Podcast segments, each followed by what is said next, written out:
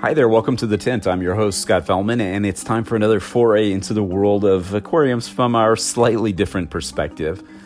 First off, I just wanted to really take a, a, second once again to thank everyone in our community that's that's listening to the podcast and some of the comments and questions and just genuine nice uh, compliments we've received really mean a lot to us here. And I'm sort of new to the world of podcasting, as you know. Uh, I definitely don't have the most refined uh, technique or uh, recording uh, equipment and so forth. And I just kind of decided to do it one day as a supplement to the blog uh, that so many of you read. And it's been really gratifying to see that it's had an impact. And a lot of you are consuming this stuff and giving us good information on what we should do next and, you know, agreeing, disagreeing, questioning some of the things that we talk about here. It's creating a lot of interaction. And I think that's really helped uh, cement more interest in what we do as a community, and it just means a lot to us. And thank you very much for that support. And of course, thank you to many of you who've come here for the first time and have actually bought some stuff from us as well.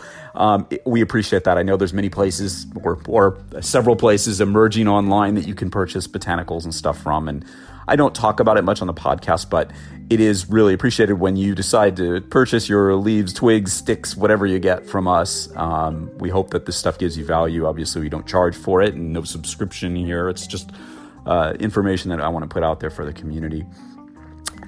And speaking of the community, um, you know, you've you've brought up a lot of questions over the years uh, about botanicals, obviously specifically, and some of them uh, we talk about are the environmental benefits and the nutritional benefits of botanicals. So today's topic sort of merges uh, the nutritional stuff with the functional aesthetic stuff we've been talking about before. We've been talking an awful lot about the environmental benefits of botanicals in our aquariums and how they impart this functional aesthetics into our systems.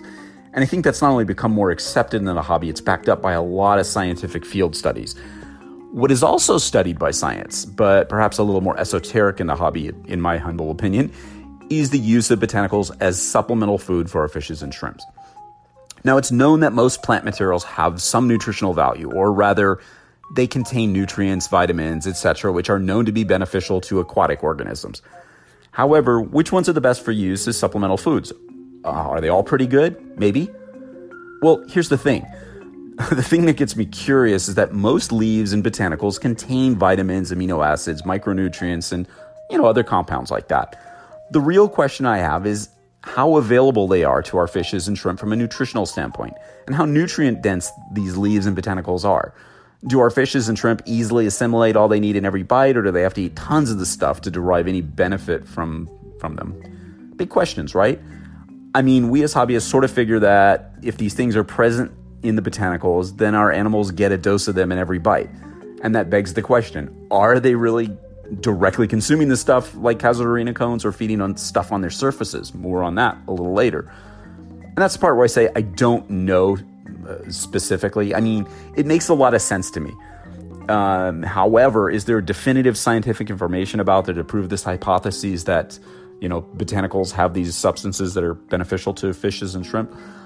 Well, a lot of the botanicals for food thing in the hobby, really, it's a thing, comes from the world of shrimp keepers. They've been touting this stuff in the hobby for a long time, and a lot of it's based on the presence of materials like leaves and such in the wild habitats where shrimp are found. Now, I did some research online, you know, that internet thing might just catch on, and I learned that in the aquaculture of food shrimp, a tremendous variety of vegetables and fruits and so forth are used, and many offer good nutritional profiles for shrimp in terms of, you know, proteins, amino acids, etc. They're all pretty good. Um, not long ago, our friend Rachel O'Leary did a nice uh, job touching on the benefits of botanicals for shrimp in her video, and that was kind of fun to see. But it begs the question again: so which one is best? Is there one? Is there a single material that, or a single botanical material that's the best? Does it matter?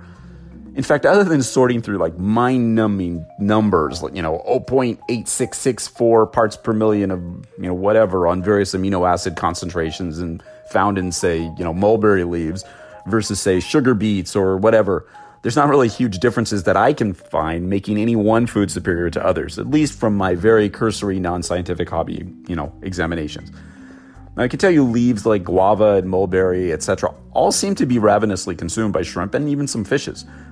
It's known by scientific analysis that they do contain compounds like vitamin B1, B2, B6, and vitamin C, as well as, you know, carbohydrates, fiber, amino acids, and elements like magnesium, potassium, zinc, iron, calcium. All these are very important for many organisms, including, of course, shrimp.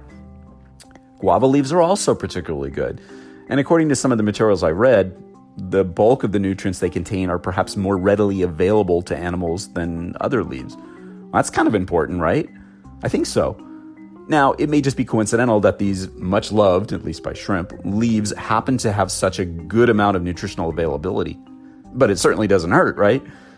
You know, other leaves like jackfruit are also known to contain phytonutrients and lignans, isoflavones, and saponins that have health benefits that are wide ranging for humans.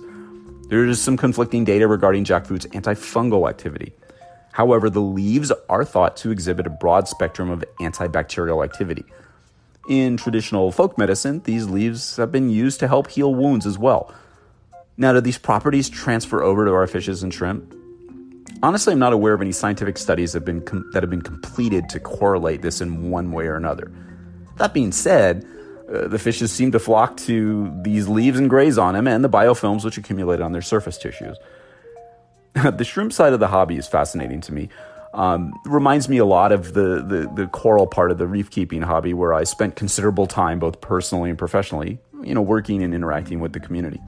There's some incredibly talented people out there. Many are doing amazing work and sharing their expertise and their experience with the hobby for everyone's benefit. It's really cool to see. Now, there's also a lot of people out in that part of the world, vendors specifically, who make some, and this is just my opinion, some, well, stretches about products and such and what they can and, and can't do, mostly what they can do, and why they're supposedly great for shrimp. I see this a lot in the food sector of that hobby, where manufacturers of various foods extol the virtues of different products and natural materials because they have certain nutritional attributes like amino acids and vitamins and such that are valuable to human nutritions, uh, nutrition, which is also known to be beneficial to shrimp in some manner. And that's fine, but here's where it gets a little bit anecdotal, or the way I call it, sketchy. You know, when I read the descriptions about stuff like leaves and stuff like that on vendors' websites, which cater to these animals, making these really broad and expansive claims about their benefits based simply on the fact that shrimp seem to eat them and that they contain substances and compounds known to be beneficial from a generic nutritional standpoint, you know, like in humans, it gets me thinking. I mean, it's all well meaning, it's not intended to do harm to consumers, but occasionally I think we just make a bit of a stretch. I just wonder if we stretch and assert too much sometimes here in the hobby.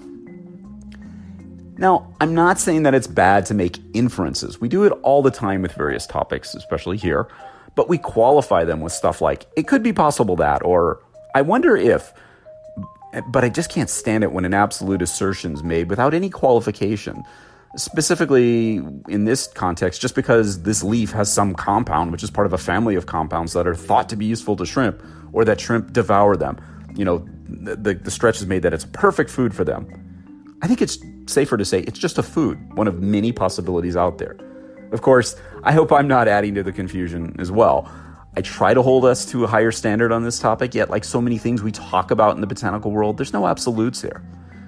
What is a fact is that some botanical and plant derived materials like seed pods, root vegetables, etc., do have different levels of elements like calcium and phosphorus and widely varying amounts of crude protein. Stuff that's beneficial to shrimp, of course. These things are known by science.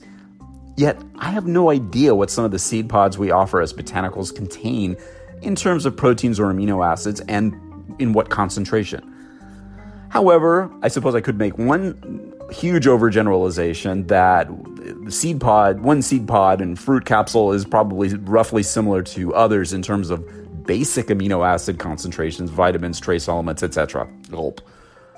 We can certainly assume, God, I hate that word, that some of this stuff, known to have nutritional value, can make these materials potentially useful as a supplemental food source for fishes and shrimp.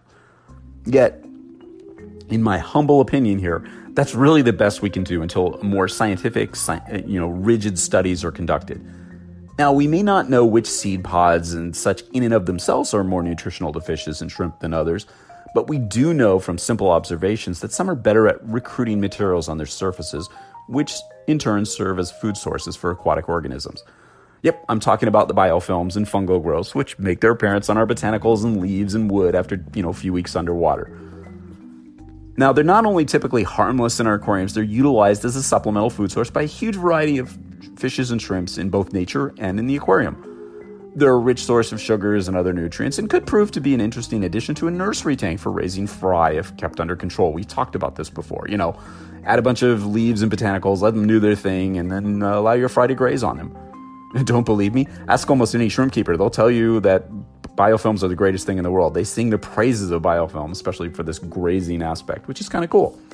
And of course, it's not, you know, long been known from field studies that as leaves and other plant materials break down, they serve as a fuel for the growth of biofilm, fungi, and microorganisms. We've talked about that here before many times. And these in turn provide supplemental food for our fishes. I've seen videos of, you know, shrimps and fishes in the wild grazing over fields of decomposing leaves and the biofilms that they foster. Yeah, biofilms. Here we go again. A little refresher for you again.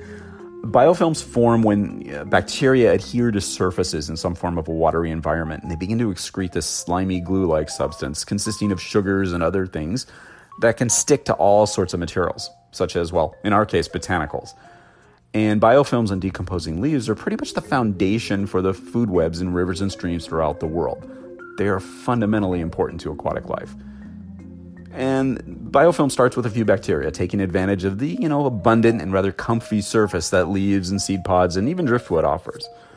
These early adopters sort of put out the welcome mat for their other bacteria buddies by providing a more diverse uh, adhesion site, like a matrix of sugars that holds this whole thing together. And some bacteria species are incapable of attaching to a surface on their own, so they're grateful and they often anchor themselves to this matrix or directly to their buddies who arrived at the party first. Kind of sounds like Facebook, right? Yeah. And we know from years of personal experience and observation in the aquarium that fishes and shrimp will consume, you know, the biofilms directly, removing them from virtually any surface that they form on. And some materials are likely better than others at recruiting and accumulating biofilm growth.